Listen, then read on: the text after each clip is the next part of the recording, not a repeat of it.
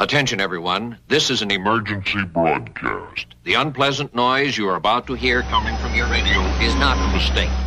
Please do not turn off your radio, but turn up the volume on your receiver as high as it can go. So that you can make the sound we broadcast as loud as possible.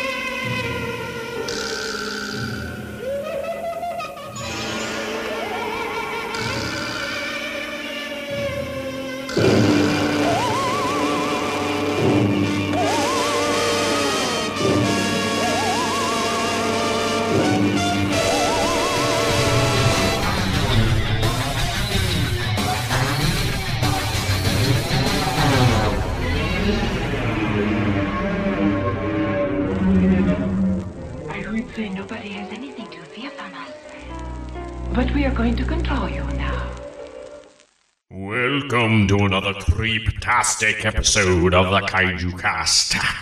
And this is a very, very special episode. Another yokai spooktacular, so to speak. Sort of like a Halloween-themed episode. I haven't done one in, since 2009, my very first year doing the Kaiju Cast, and I thought it was probably just about time. Not to mention, a lot of people seemed really interested in watching the yokai films at my place. We'll talk a little bit more about that in just a few minutes, and you'll get to hear about the yokai curse, which is what I've come to name something that happened to some of my previous guests. We are going to hear some music from the yokai films. I might be playing a couple of songs from the from some of the movies that we didn't watch.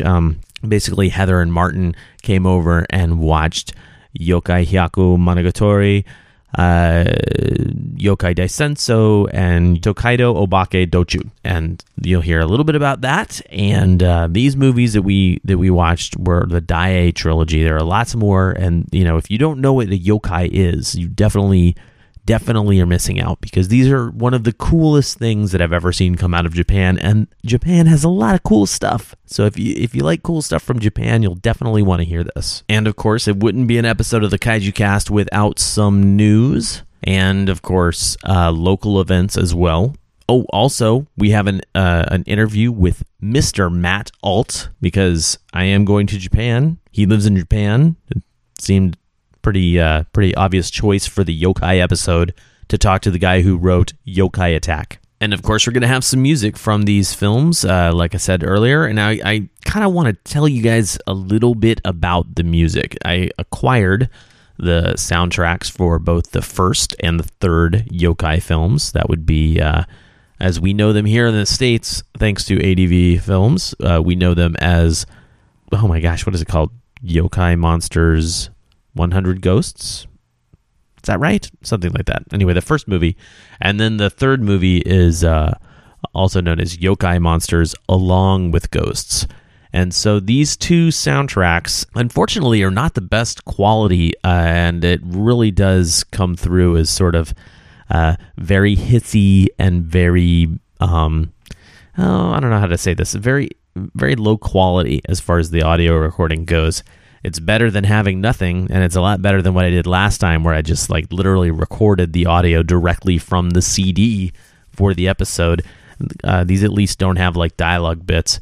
Actually, speaking of dialogue, the CD is laden with tons of the dialogue from the films. It's kind of weird. I'm guessing that if you speak Japanese, it kind of maybe helps out, kind of placing where the song is. There are some tracks that are like 6 minutes long, and it's 5 minutes and 50 seconds of nothing but dialogue for just like a like little 10-second like little crescendo bit that, you know, just like a punctuation mark. And don't worry, I won't be playing any of that. Actually, if you want to hear something like that, this is a good one.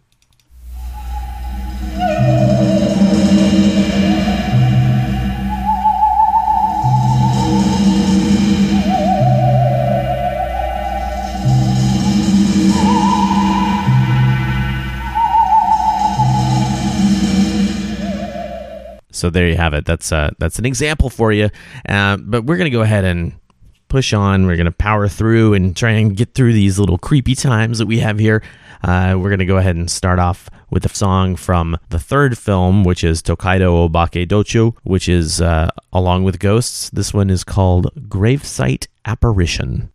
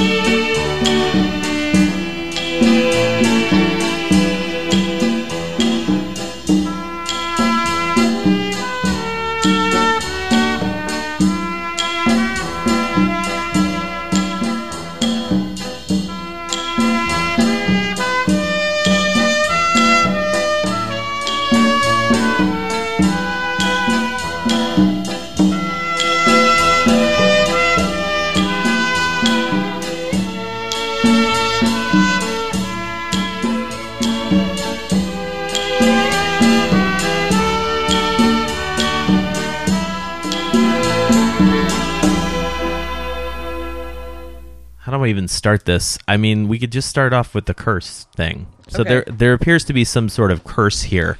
I don't know if it has to do with the Kaiju Cast headquarters or if it's the actual movies themselves or the combination of the two. But we tried to schedule a yokai marathon where we had not just the original three movies from Daiei, but also the Kitakawa remake by Takashi Miike from 2005. But it just did not work out. We eventually figured out that the people who were interested in this were myself, Heather, Martin, Jeff, and Cindy, but Cindy couldn't make it to any of this stuff because we had a limited time to do it, and she's working with Frightown, that our friend Dave Helfrey, aka Baron Von Goolu, puts together. The next to go was Jeff, dropping like flies. We had all the rest of it. The rest of us were all ready for it and scheduled for it, and Jeff texted me the day of and said, dude, I did not check with my wife and I cannot come tonight. And busted. To which I said, lame, and then started thinking, man, this is crazy. These, they're not going to make it. That's a bummer, but at least we have. This is the core group for the Kaiju core. The Kaiju core, it's true. And then Martin and Heather came over and watched the movie with me, and it was a lot of fun. Because we only had one day to do it, we watched just the three Daiei films from 1968 and 69. Yes, which was fantastic, and little did we know the curse was actually beginning to grip Martin right there in the Kaiju headquarters. He kept very, very strong, calm face about it all, but apparently he was just shivering and starting to come down with some kind of kaiju cold. I don't know how many times I could do this. A yokai cold. A yokai cold, yes, but he was quite sick by the end of the evening apparently, and thus has not joined us for recording. So yeah, he continued to get sicker. I was hoping he would get better, and then I texted him today, and he said not going to make it, unfortunately. So not going to happen. The two stalwarts here are Heather and myself, and we're going to talk to you guys about yokai. If you're asking yourself what's yokai, if you didn't happen to hear the last Halloween episode that I did, which was in 2009, which Jeff did take part in, even though he had not seen all these movies. Best way to describe yokai in my professional opinion is to say that yokai are basically ghosts, goblins, and the like, and if like the Japanese, these are age old apparitions, I guess you could say, and the Japanese have sort of come up with yokai. They've sort of come up with the yokai for an explanation of weird things that happen. Later on, hopefully, we'll be hearing an interview with Matt Alt, who wrote Yokai Attack, and he describes it by saying the yokai are the spookiest Japanese monsters you've never heard of, and it's high time they got their due.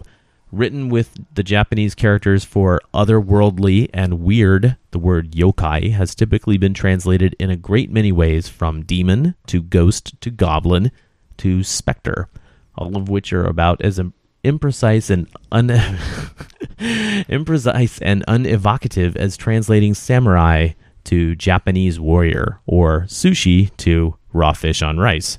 Yokai are yokai, which is a great explanation, and really is. It's a rich history, in my opinion, and I love the different looks and features and powers of these little guys. I think they're amazing, and I find it kind of cool that, in a hipster sort of way, maybe that. Don't say that. I'm not. It's not ironic though. I really do love these things, and I find it weird that they're not more prevalent outside of Japan. But they're. I guess they're everywhere in Japan, which hopefully Matt will talk about. Specifically, we watched three movies, and there are at least five that I would suggest watching to anybody that have to do with yokai. Which means we have two more to watch. That's right. The first one we watched is the first of we watched the trilogy, the Daiei trilogy, which starts in 1968 with Yokai Hyaku Monogatari. Monogatari. I actually had to write that several times this week, and so it's Monogatari. And that basically means 100 Ghost Stories. And that's a game that was played in Japan, ancient Japan. And what happens is everybody sits around in a room. Each person has a candle. And after they finish telling a ghost story, that person blows out a candle. And by the end of the night, when the sun's about to come up, supposedly, you've told all the ghost stories, all the candles are out. Which means it's dark and there now. Are ghosts around. I gotta say, this would have definitely added quite the element to the ghost storytelling days of my childhood, but I don't know that any of the sleepovers that I was at would have welcomed a room full of 8 or 9-year-old girls with 100 candles. lit candles. Yeah, that's probably not the best idea. But yeah, and that word hyaku, which means 100, that's sort of a loose translation of the word 100. It doesn't literally mean like what we say when, like it's 1 through 100. It just kind of means a lot. And more than a baker's dozen. Yeah. A handful. So if you had, we watched in the film, they're doing this and they've only got maybe like 20 people in the room. Yes. At the most. And then later on, they've got less when they're in the bad guy's house.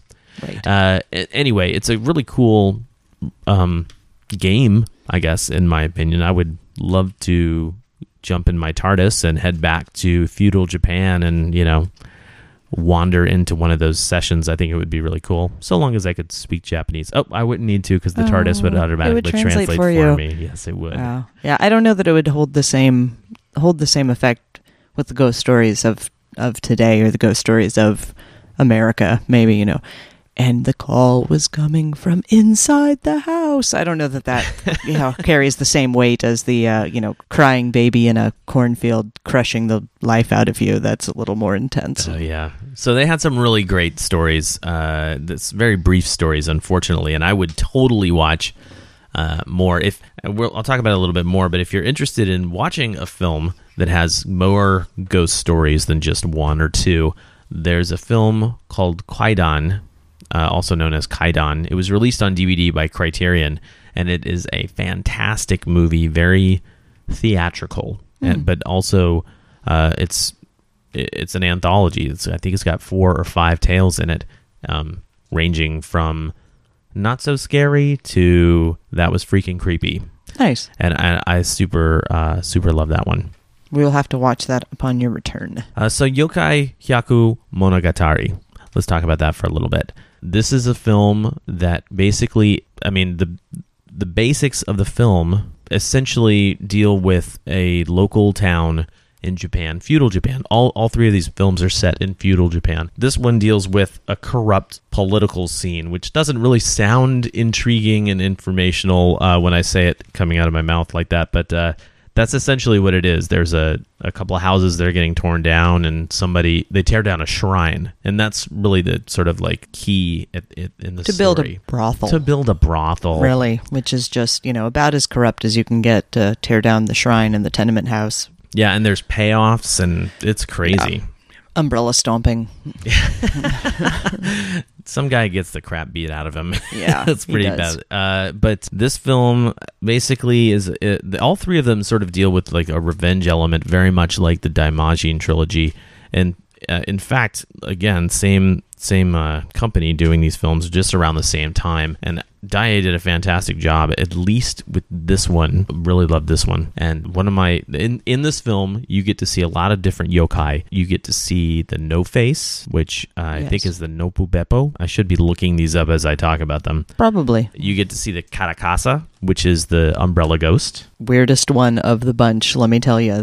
Yeah, and those are the big ones. Those are the ones that get the most screen time. Except there's also the Rokurokubi, which is awesome. Yes, she is one of my favorites for sure. And while those are the big ones in the story, the movie starts off with a tale about a Tsuchikorobi, which is sort of, I guess, just like a big, giant, furry, cyclopean monster in the forest. With arms like straw. Which I translated that in my brain, thanks to the TARDIS, to that meaning that it was strong. So if you have like a bale of hay is very strong, or, you know, bushel of hay. Bushel? Is that what it's called? Anyway, so that's the first film, which was one of my favorites of the three. And, I placed that strongly in second. Cool. So a bit like, what were your favorite parts of that movie? I mean, I did actually really enjoy the storyline to it. I mean, the actual like underlying story, not just the yokai, but I like the fact that they were sort of, they're not really champions of good, but it's that sort of, you know, understanding of if you do bad, they will get you. Yeah. Yeah. And so what happens in the film is that the bad guys, the political naughty folk, they hold their own game with the 100 Ghost Tale, and what ends up happening is at the end of that they are supposed to perform a ritual to stop the demons from entering our world. Right. It's like a curse blocking ritual, essentially. It's paying your respects to these creatures, and they just sort of laugh in the face of it and say, I'll show you our curse. You know, our curse ritual here. Yeah. Dirty money for everyone. Ha ha ha ha ha. And and they you know, essentially just laugh in the face of this curse. It's kind of like evil Oprah. Right. Look under your chair, there's a whole bunch of money for you. Dirty money for everyone. Yeah, that's you, and dirty money for you, and and you get a new car. You get a new cart. Cart, yes, that would be the appropriate. But yes, so then it's hard to say whether the yokai would have been on the lookout for them anyway, since they were dirty and corrupt and doing all these bad things. But then when they mocked them and didn't do the curse cleansing ritual, then I mean there was just no way that they weren't going to all be taken out. Yeah, and I mean that's one of the things that I really like about this. That's sort of this divine retribution in a sense. It's like, no, I'm sorry, we don't need that. And a lot of the films, you'll see the bad guys in the Daimajin films as well.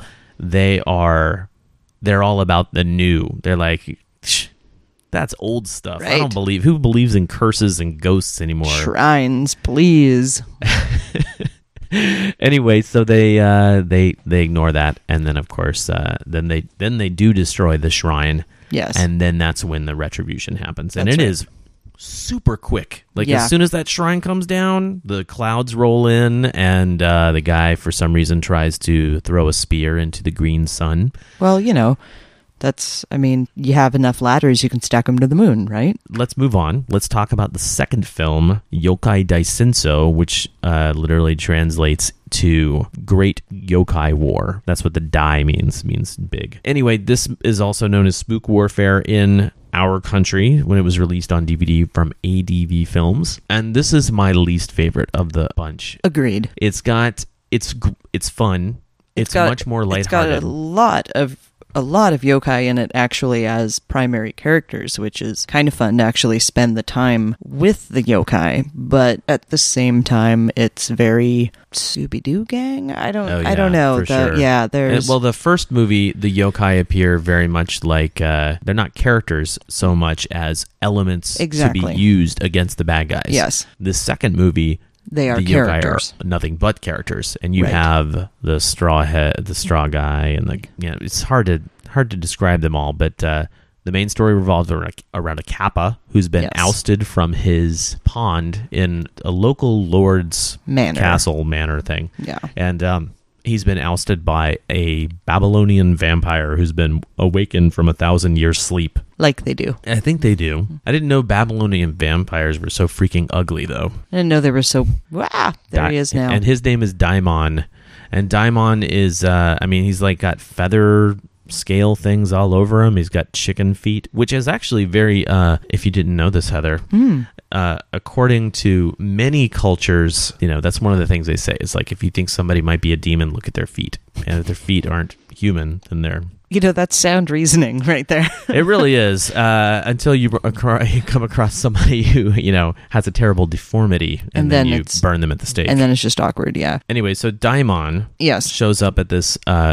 he gets released, and then he shows up at this manor. Yeah, he kills the Lord, taking the form of the Lord of the Manor. Once again, we've got all of that. Smash the shrine in the, you know, this time in the house, not a town shrine, but just the shrines that are built in people's homes to pay their respects to their gods. And of course, this demon wants none of that. So so he destroys all that, and then all the shrines, and kills some people, and starts to import children for for killing purposes, and it's tasty suppers of children's. I know I just said this movie is a lot more lighthearted, but you got to trust me on this. It really is.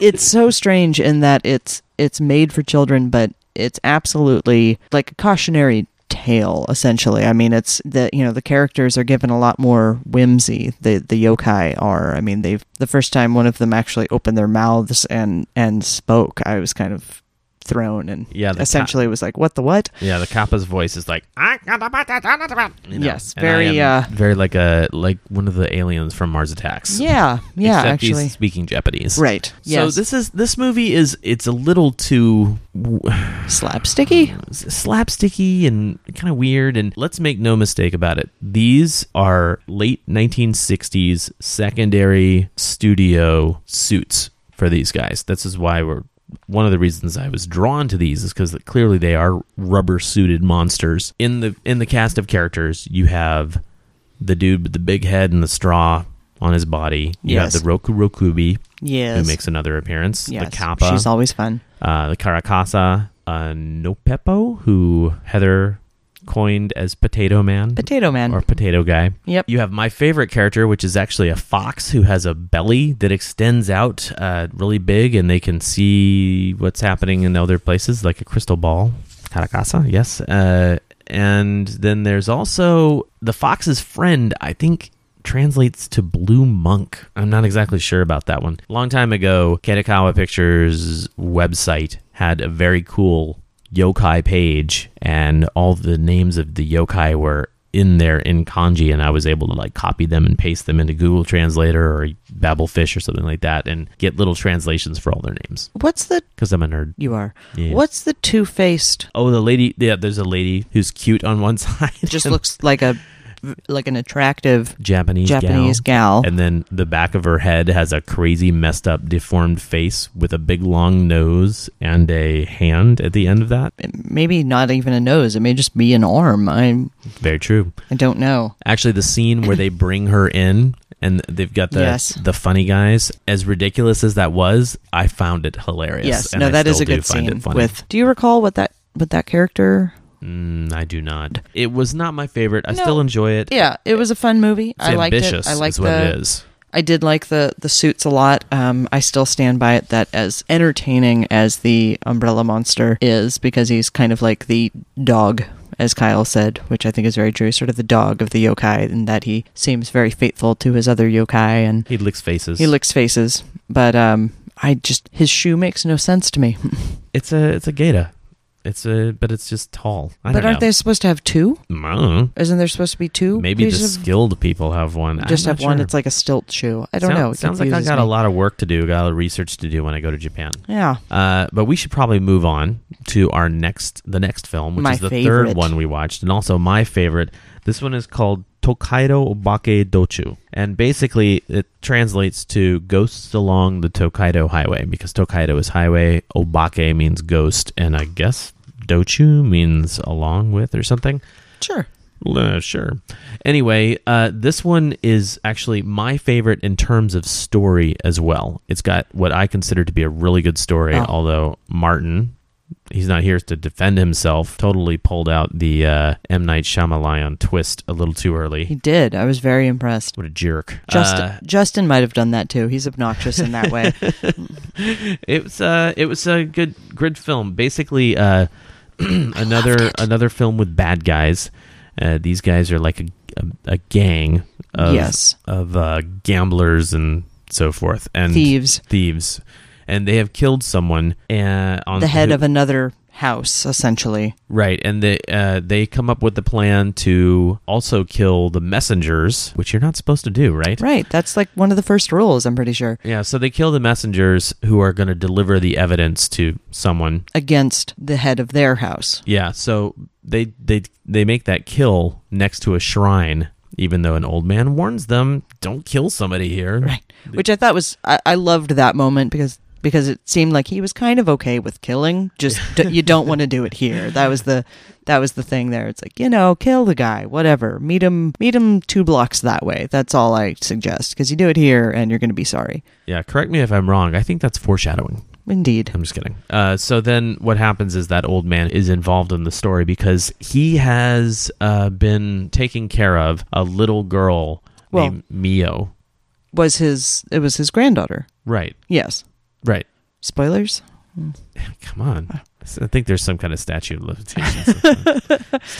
limitations. On this. These movies came out in the late 60s. Yes. Anyway, he dies, but sends Mio, the little girl, to find her father. You know, supposedly she was 7, but let's face it, that little girl looked to be like 4. Oh my God, she looked tiny. She was tiny. She was so tiny, and it's kind of adorable. She really was, and it was okay, sweet child. You have no money and no food. Now go walk 4 miles to this inn and remember this person's name and then tell them you know this person and then clue them in on this. And you're going, okay, she's already starving. You really want her to remember all of these things. But those young minds, I tell you, they hold knowledge. But so she starts off on her tragic track, leaving Grandpa behind. Yeah, and along the way, she meets a couple of helpful folk, but she also encounters the bad guys quite a bit. And there's a lot of back and forth, like where she's with a bad guy and then she's with the good guy. And the poor thing, she just doesn't know who to trust. Yeah. I mean, she has a hard time establishing which is good and which is bad, and a lot of the good guys dress a lot like the bad guys because they're still kind of maybe bad guys, sort of, but just not in this situation. They're being good guys in this situation with helping a little girl, but yeah. But it just, I mean, fantastic story, and I just absolutely adored everything about the way that it was filmed and the soundtrack. I mean, it was. I think Kyle knows this. I'm a huge Western fan. Oh yeah, the soundtrack was very, very, very Western. Yeah, very spaghetti Western, and it's in a lot of ways shot the same way, where you've got a lot of the scenery is almost a character in itself. I mean, they just really recognize the beauty and isolation of the area that they're filming, and just include that in the story just fantastically. I mean, it's just this little girl is just alone in the middle of nowhere, and it's just gorgeous. Yeah, so I don't want to talk too much about the story because I really do feel like out of the 3 tales, this one had not just the best story, but also sort of had, you know, something to give you as a movie watcher. No, I had not seen any of these, and I told Kyle that was the order in which I enjoyed them. The third was my favorite, the first was my second, and the second was my third. Third, yeah. Not to be, which wasn't confusing at all to him because that's the order that he enjoys them as well. Yeah. But I told him that, you know, besides the fact that I just really liked these movies just for what they were, that the third movie, honestly, probably is going to take a place in my top 20 movies, I would say. I just... Very cool. Yeah, I mean, it's just not just a good ghost story, yokai, suspense, what have you, but just hands down, just a fantastic film. Yeah, so I don't want to tell too much of what happens, but there is a scene... The butler did it. Yeah, there's a scene in which one character, bad guy, he's caught the little girl, and he's carrying her through the woods, and as he's carrying her, he's like, oh man, you're getting really heavy, and he comes across a sight. He sees her sitting down, but he's still carrying her on his shoulders, and he's like, "That was what?" And then that can't be. If you're here, then how can you be? Yeah, and then she continues to get heavy, and then then she changes into one of the ghosts, which is, oh man, so cool. Yeah, it's like a great scene. And there was that crazy scene, like crazy shot where the dead crow falls from the sky with the snake wrapped around it. Yeah, love it. Yeah, excellent movie. If you have not seen these films, they really do deserve to be watched, and especially this last one. We're out of time, Heather. I know. I'm sorry. It's cool, but I'm gonna take a break here, and Heather's gonna be on her way, and we'll hear some music from the films.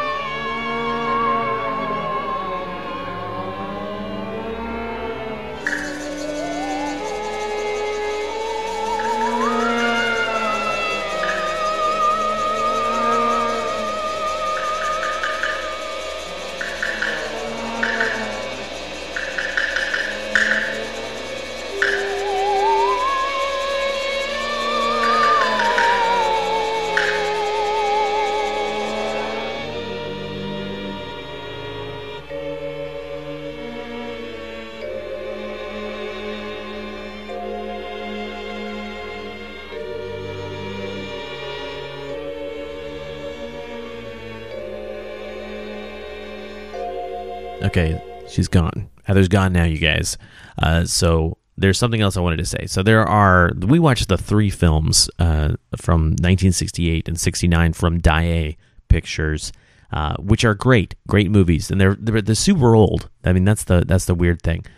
These movies, they definitely show their age, and while we all enjoyed Along with Ghosts very much, and also the first movie. It's unfortunate that they are as sort of low tech as they are. There is another film that's also from the same sort of era. It was actually made in 1964, and it's made by Toho. This film is called Kwaidan. You heard me reference it a little bit earlier. This film contains four stories, and these four stories were adapted from, I guess, original Japanese ghost stories. It's not yokai specific, although they're definitely obake, which is ghosts, or yurei, which is ghost. I can't keep them straight. The four tales are The Black Hair, which is, I guess, adapted from a story called The Reconciliation. And it's where this one guy divorces his wife. He leaves her in this huge house. And then once his second marriage fails, he comes back to her, and she's basically died, and it's a ghost story. The second film is The Woman of the Snow, which is a classic tale of the Yuki Onna, which is basically like snow, but this is not what it means. She's kind of like a vampire who lives in the snow. Really, really fun tale there.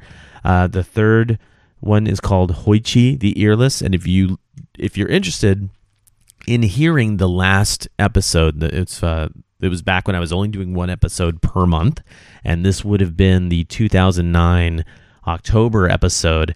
I play a pretty significant piece in the episode that is the tale of Hoichi the Earless. No, sorry, it is the tale of the Heike, which is a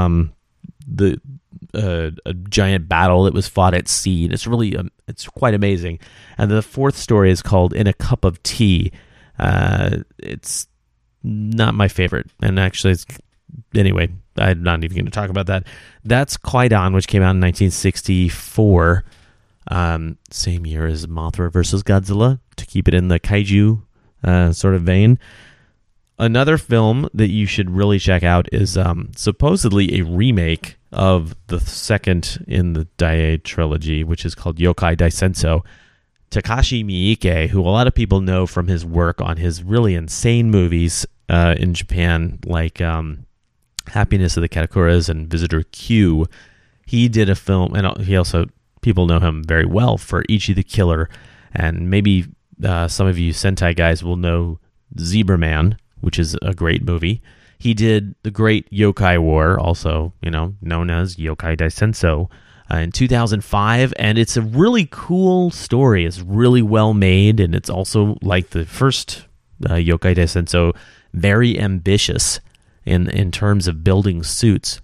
Basically, I think just about every single ghost in this film is a man in a suit, which is awesome. It's like a costume. There's a couple of exceptions. There's like the wall that moves around, which is, I think, CGI. And then there's like sort of the paper, which is from a Shigeru Mizuki film. Anyway, that's a great film. We are going to watch those sometime just for fun. Maybe we'll have to wait. Maybe not. Maybe that'll be the subject of next year's Halloween episode.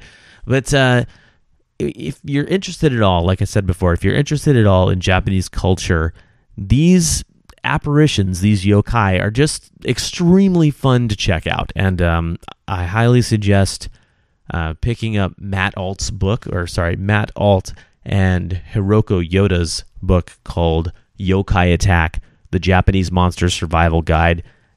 It's a great book, and it's really fun to read, and it shows how crazy and weird these little creatures are.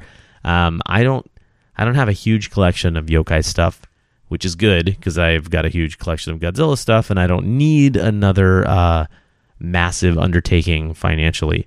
But these things are not only are they cute and adorable and scary and creepy and weird looking, they also have like a long history in Japanese culture.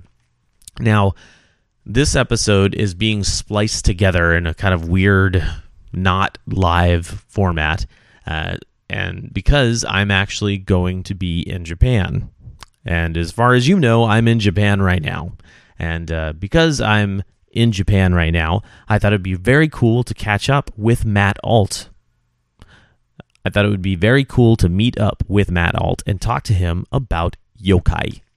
I am literally sitting in a park in Tokyo with Matt Alt. Matt is a writer or co-writer of Yokai Attack, and because it's October and because I'm in Tokyo, I had no choice but to talk to him and really kind of pick his brain about the supernatural creepiness of Japanese folklore monster things. Hey, Matt. Welcome to terrifying Tokyo.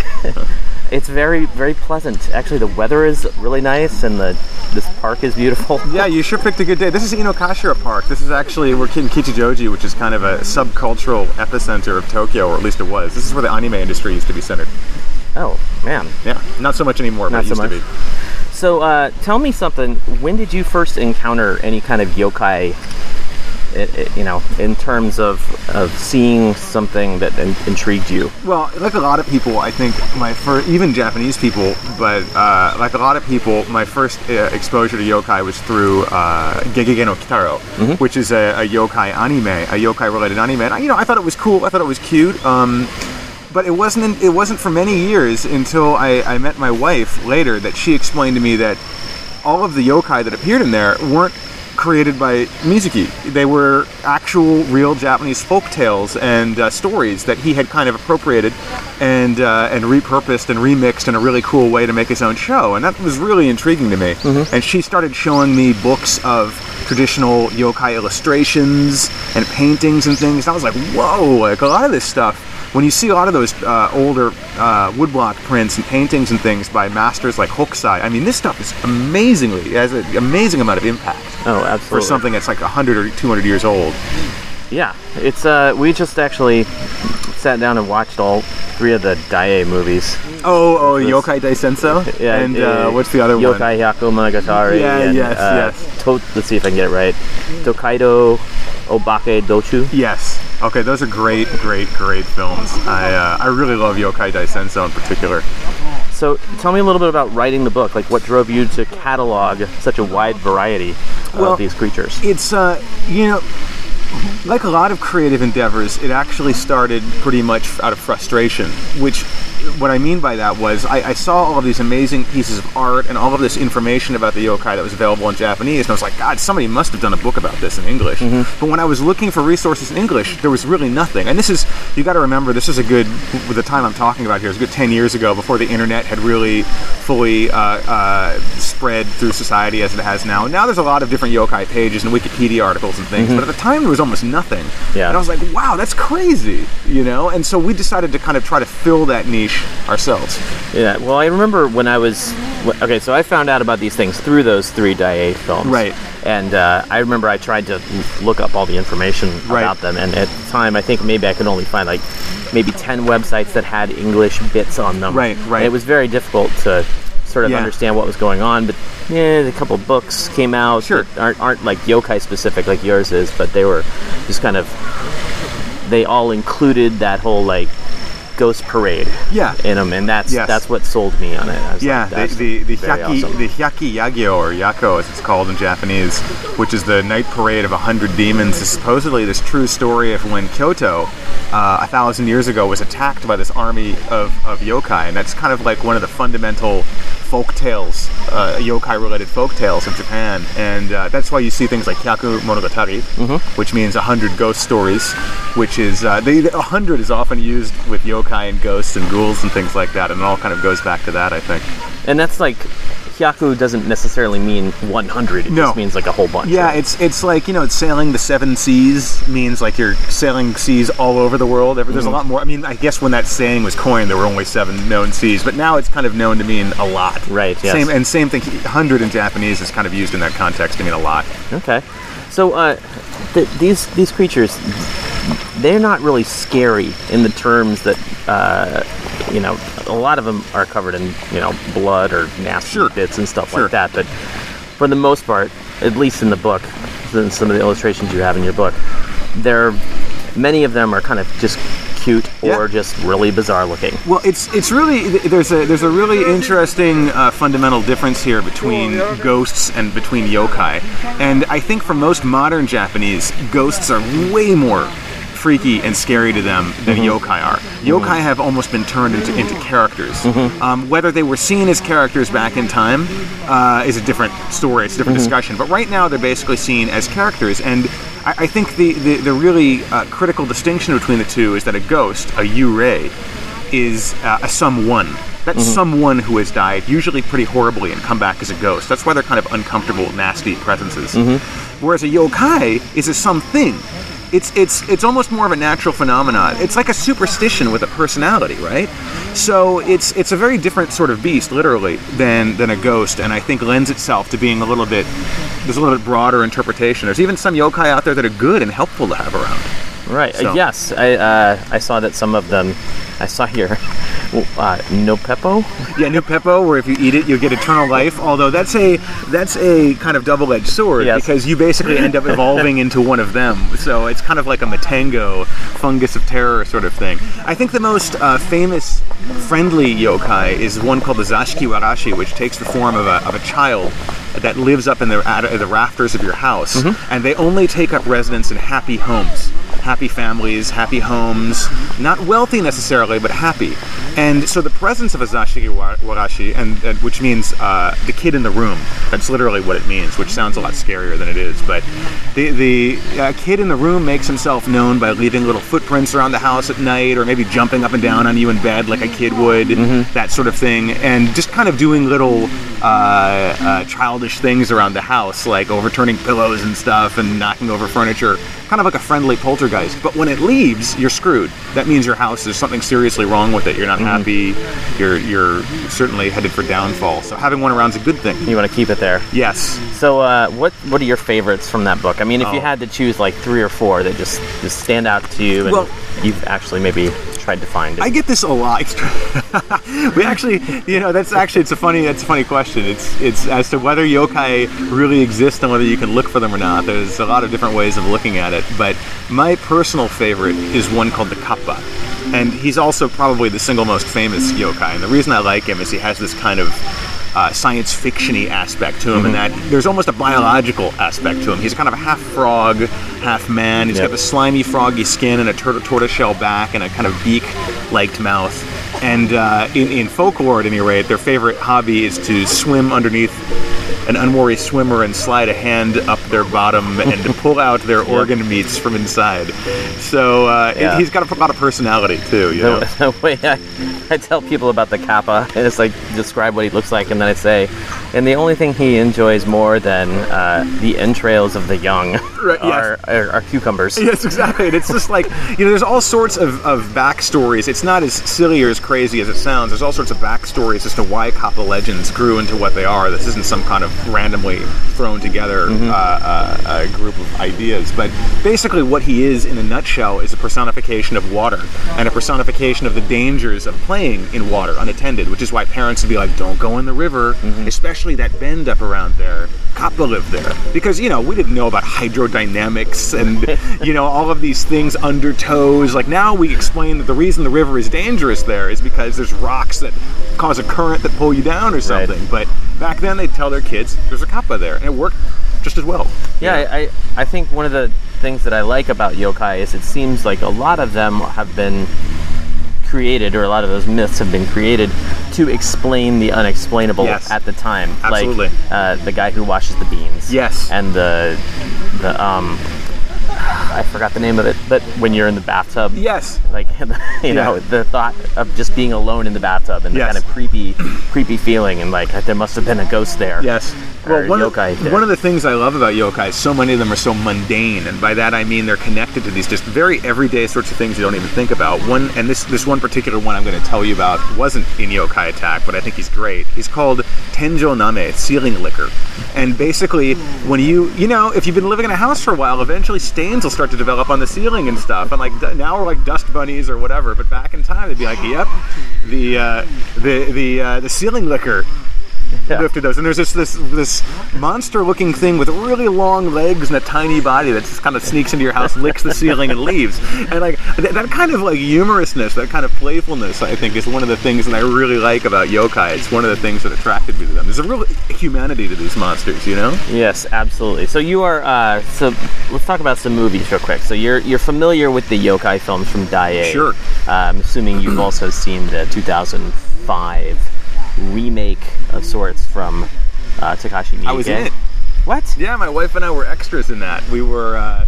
She played a yokai called an Ubume, which is a not an Ubume. Excuse me. She plays a yokai that's like a giant frog in a kimono. And she's, the way you can tell her in the film is she appears next to this other yokai called an Ubume, which is like the kind of soul of a woman who died in childbirth, reborn as a yokai, this all-white creature. Is she holding a baby? Yes, she's holding a baby, and if you look for a giant frog walking next to her, that's my wife. In costume, of course. Oh, right, it doesn't look like that normally. And I played a couple of other minor ones as well, but that was a huge crowd scene. Like, there were, on the second day of shooting, I mean, there must have been 500, 600, 700 people in the set. Yeah. All dressed in costumes like that. It was a great experience. Yeah, I was talking about how that film, like Miike in general, is just very ambitious, and the fact that they put all those people in costumes, and so little of the actual costume, so little of the yokai were actually, you know, CGI or, you know, anything. Yeah, and he actually directed those scenes. He was on the set for them. I think a lot of directors would have left that to the second unit or something, and actually one of my fondest memories of that is on the end of the last day of that shooting, he actually sat in the sound studio, because they had to take groups. There were so many extras. It took hours to rotate them all through the kind of cleanup, the makeup cleanup stations and stuff like that. And like the captain of a ship, he sat there the entire time, he didn't have to do this, waiting for all of the extras to go through, and about 10 minutes into that, apropos of nothing, no setup to this or anything, he reaches over next to him, pulls out a zebra man mask, and puts it on. And so he's just sitting there with us, and he's filling out paperwork. He's not like, yes, I am your god, or anything like that. He's just quietly filling, like, every once in a while, like, a runner would come up with some coffee, or like, can you sign off on this? And like, no double takes or anything. He's like, signed it. And he just sat there dressed with zebra man's head on for a couple hours until we got rotated through. And I thought that was really nice. That is, that's kind of cool, actually. I really wish I could see that. Exactly. So, are there a lot of yokai films in Japan that haven't made it to the States? Because pretty much, I mean, Kwaidan and the yokai trilogy and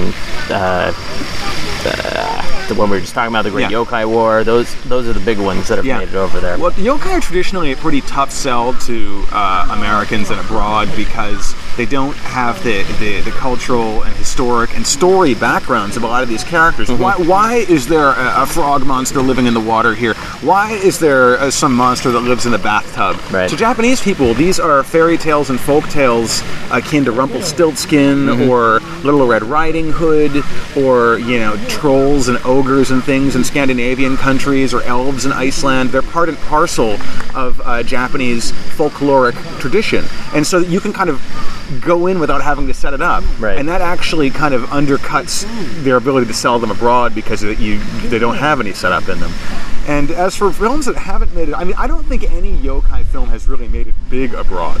You know, they sell them as these kind of demon or monster films. They have to kind of try to recontextualize them in ways that don't work for yokai, because they aren't demons, and they aren't really monsters in the sense of the way we think of monsters. They're more like shapeshifters. I think probably like an elf or a pixie or a fairy or something is closer. Tricksters. But those are tricksters, exactly. But, you know, calling them fairies, that conjures up this whole Tinkerbell type thing that's at odds with an animal that rips your intestines out. Yeah, don't even get me started on fairies. Right. Why I think that... So they're lying, you know, general media in America is lying to the kids. Like, personal pet peeve, huh? Yeah. Shouldn't be teaching those kids to, like, want to hang out with Tinkerbell, because she's going to steal them away and they're never going to see their family again. Maybe this is a giant conspiracy of fairy kind. The Disney conspiracy. I'm sure there's several.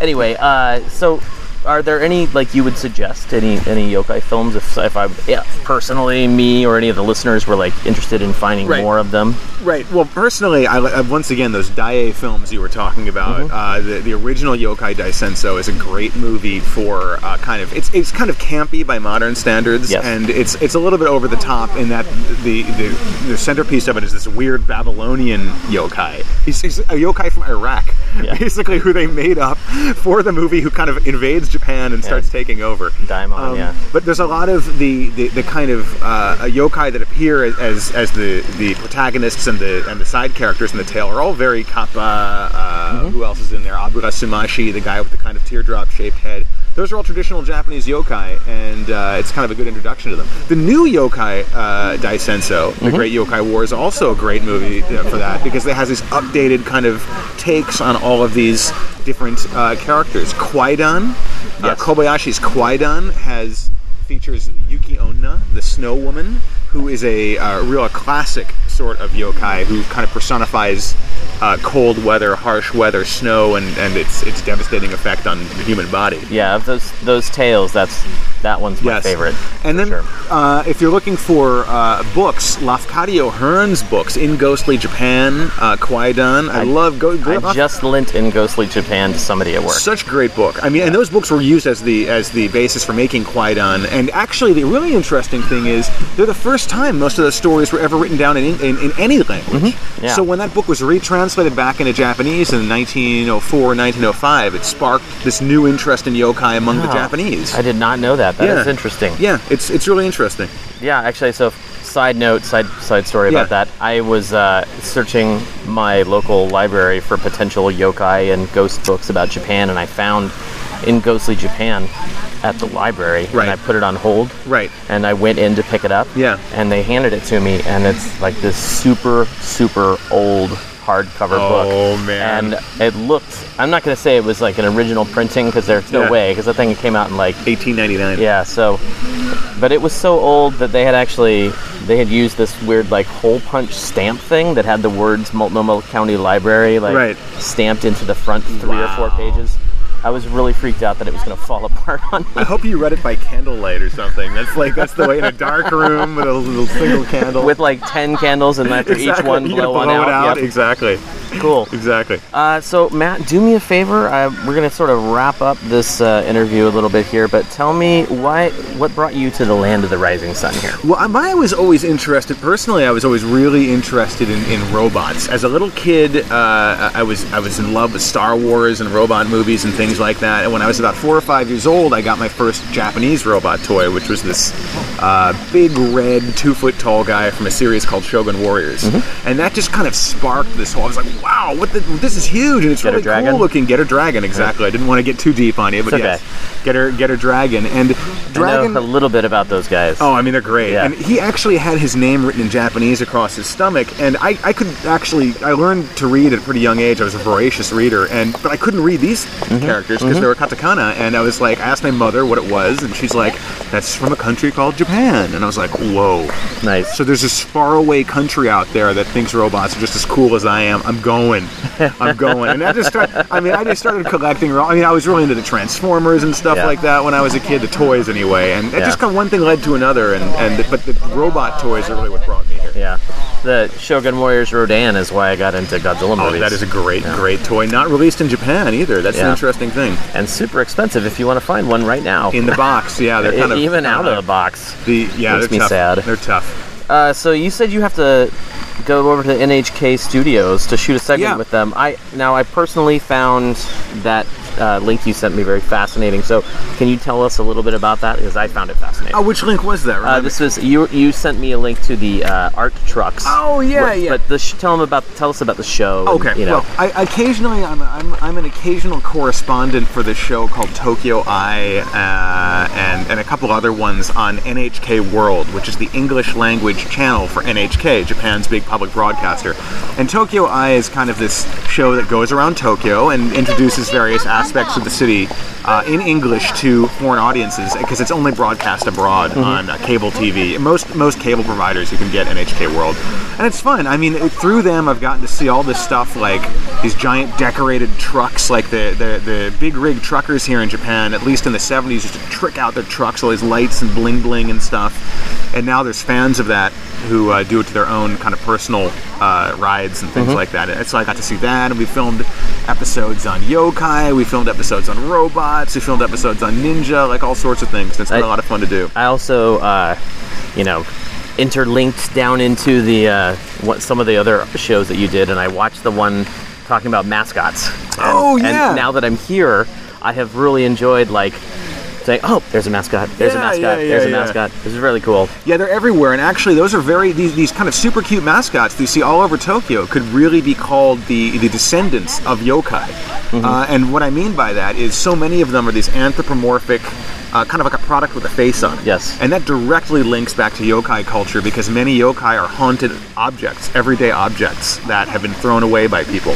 And so this is it's a kind of modern day extension of that same sort of way of looking at the world that people in times of old had back in Japan. Cool. Okay, so I got one last question for you.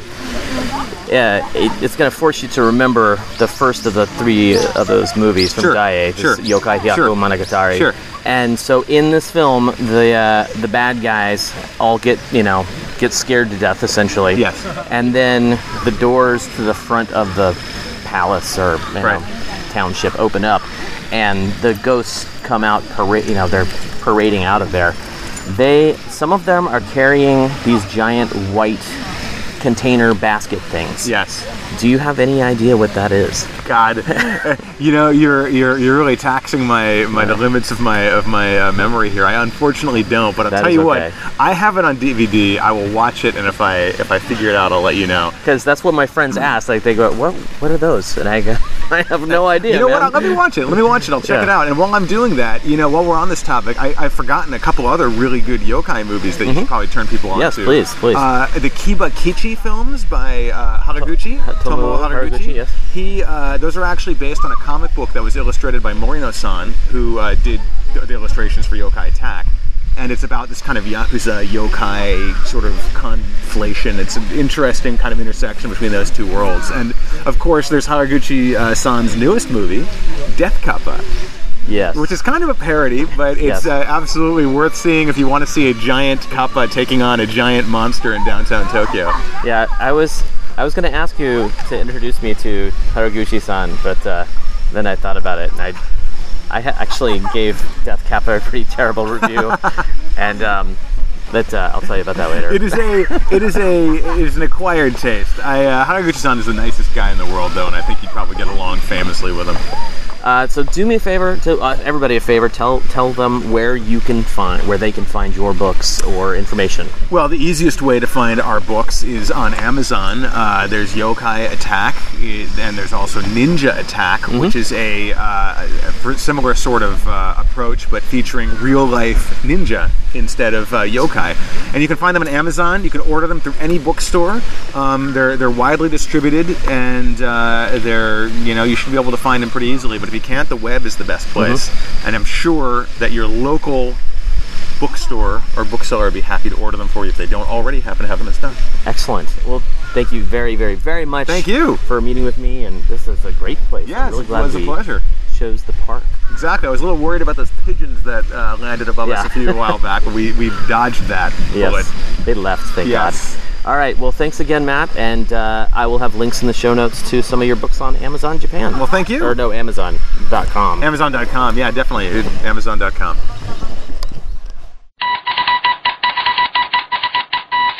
This is United Nations reporter Eric Carter with the news. The world is stunned to discover that prehistoric creatures exist in the 20th century. The armies have been alerted as we wait for more news from Japan. Not a lot of news to report in this episode, but there are some very noteworthy bits. The first and foremost is that the Criterion Collection has somewhat announced their Godzilla or Gojira Blu-ray and DVD. They will be available January 24th, 2012, which is only, a few months away. Not too long to wait. The Blu-ray looks like it will be a 2-disc feature and will include new high definition digital restoration with uncompressed monaural soundtrack on the Blu-ray edition, audio commentary by David Kalat, who wrote a critical history and filmography of Toho's Godzilla series, which I just bought and will be reading on my trip. New high-definition digital restoration of Godzilla King of the Monsters. Terry Morse's 1956 reworking of the original starring Raymond Burr. Audio commentary for Godzilla King of the Monsters by Kalat. New interviews with actor Akira Takarada. Godzilla performer Haruo Nakajima. And effects technician Yoshio Irie. And Eizo Kamai. Kaimai? Sorry if I'm butchering that. And also we'll have an interview with legendary Godzilla score composer Akira Ifukube, a featurette detailing Godzilla's photographic effects, a new interview with Japanese film critic Tadao Sato, The Unluckiest Dragon, an illustrated audio essay featuring historian Greg Flugfelder, sorry if I got that wrong, describing the tragic fate of the fishing vessel, the Lucky Dragon, a real-life event that inspired Godzilla.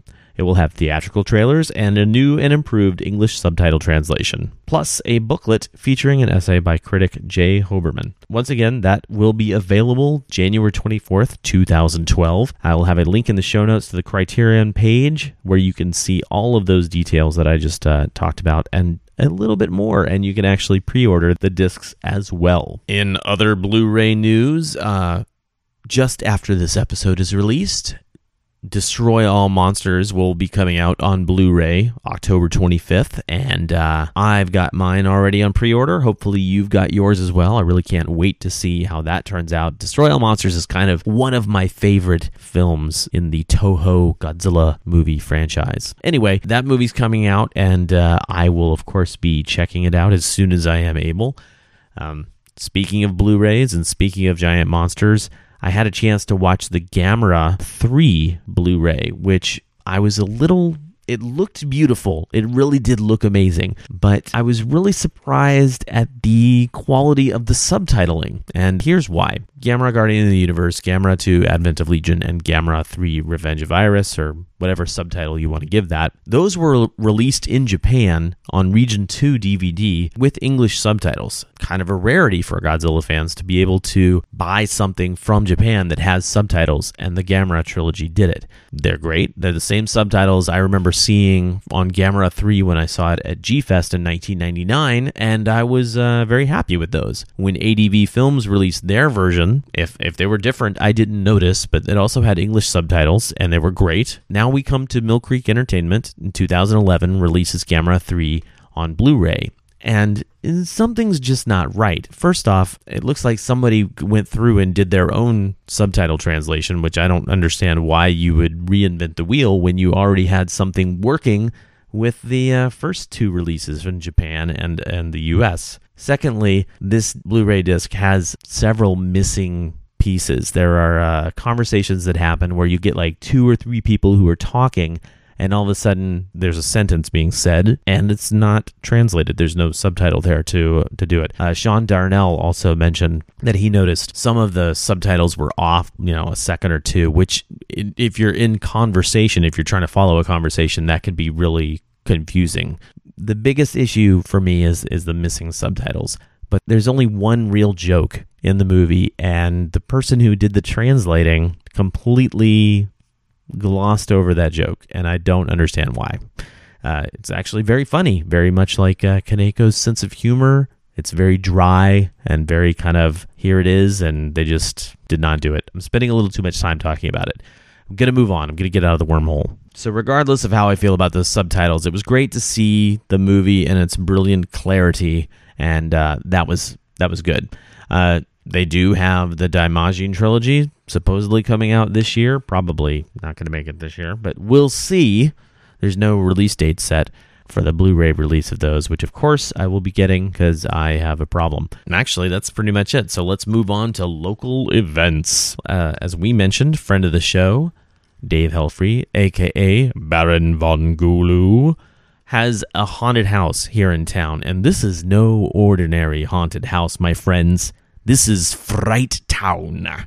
Frightown is awesome. There are 3 super mega scary haunted houses inside of this. That is happening all month long. Every weekend, October 7th through the 9th, October 12th through the 16th, October 19th through the 23rd, and 25th through Halloween. That's all at Memorial Coliseum from 7 to 10 p.m. during the weekdays, the weekends, 7 to 11 p.m. If you're in town, if you like scary stuff, you really need to go check it out. As incentive, all across town, there are these sort of discount cards where it says you can save up to $10 when you and a friend use this coupon. You can save $5 off regular admission to see the 3 haunted houses exhibits and special events at Frightown. Oh yeah, and he has an art show inside Frightown this year. How cool is that?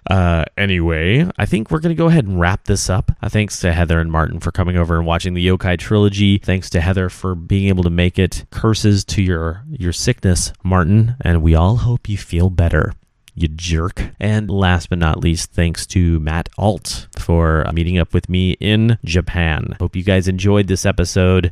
I probably will be doing another one like this next Halloween. Who knows? Maybe it won't be yokai specific. Maybe it'll be like horror movies or something. But I like doing something a little different for the Halloween episode. Hey, speaking of October things, don't forget this month's Daikaiju discussion film is Ultraman Tiga and Ultraman Dyna and Ultraman Gaia Battle in Hyperspace. I've already gotten one Daikaiju discussion submission. I do expect to only have a couple of these, so just send it in, It's actually a really fun movie. It's better than the other one that came out, which is later on in the lifetime of the Kaiju Cast. Make sure you get your homework sent in. I believe I said by October 24th in order to get it included, because when I get back from Japan and Asia and stuff, it's going to be a whirlwind of activity just to get the episode in under the wire. I think we're actually going to be watching it on the 30th, but I'm going to need to, be organized and all that good stuff. So, if you want to be included,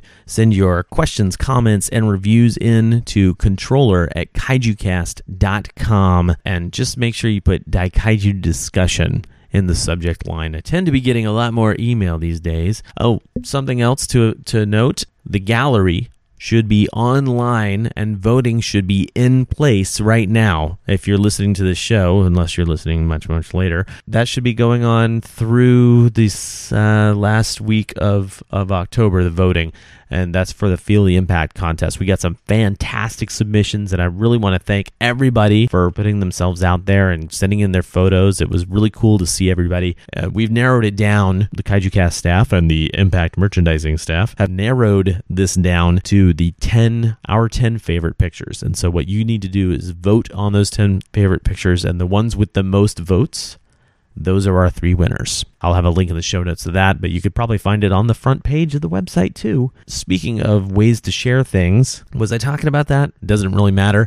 You can find us on Facebook. You can find us on Twitter, facebook.com/KaijuCast, twitter.com/KaijuCast will also get you there. Feel free to be a fan or like us or whatever the terminology is for Facebook. And also you can follow us on Twitter. I do try and use Twitter a little bit more than I used to. It's kind of difficult. Facebook, however, is where a lot of the conversation happens in between episodes, because even though I do 2 episodes a month, there's a lot of stuff going on with Godzilla. Lots of stuff, you guys. Lots of stuff. So feel free to check us out there. That being said, I think it's really time to close it down. If you found the Kaiju Cast through iTunes or some other podcast directory and want to experience the glory that is the full effect of Kaiju Cast-ness, make sure you point your web browsers to kaijucast.com. Why? Well, you can see every post we've made, every show we've done. The polls are there. You can see some galleries. You can definitely vote on the Feel the Impact contest. While you're at it, why not check out the list of Daikaiju discussions so you can be prepared, you know, sort of see what's coming down the pike, maybe plan it out. If you want to send me an email, tell me you love the show, hate the show, suggestions for the show, I'm totally open to suggestions on who I should be talking to, who I should be interviewing, and so forth. I also love talking about Godzilla. If you just want to talk about Godzilla with me, shoot me an email. And the email address is controller@kaijucast.com. Our next episode will be the Daikaiju discussion episode. Following that, we'll hopefully have some very cool stuff that sprouts from my trip to Japan for our November episode. But I think there's nothing left to say, people, except how can I say this like spooky yokai?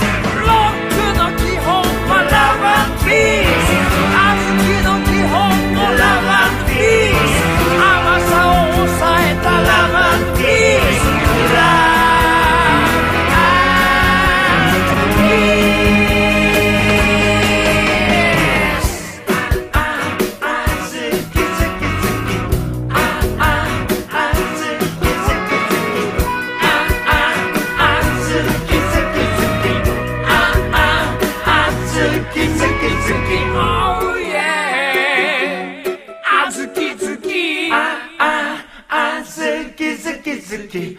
Ah, ah, ah, zuki, zuki, zuki.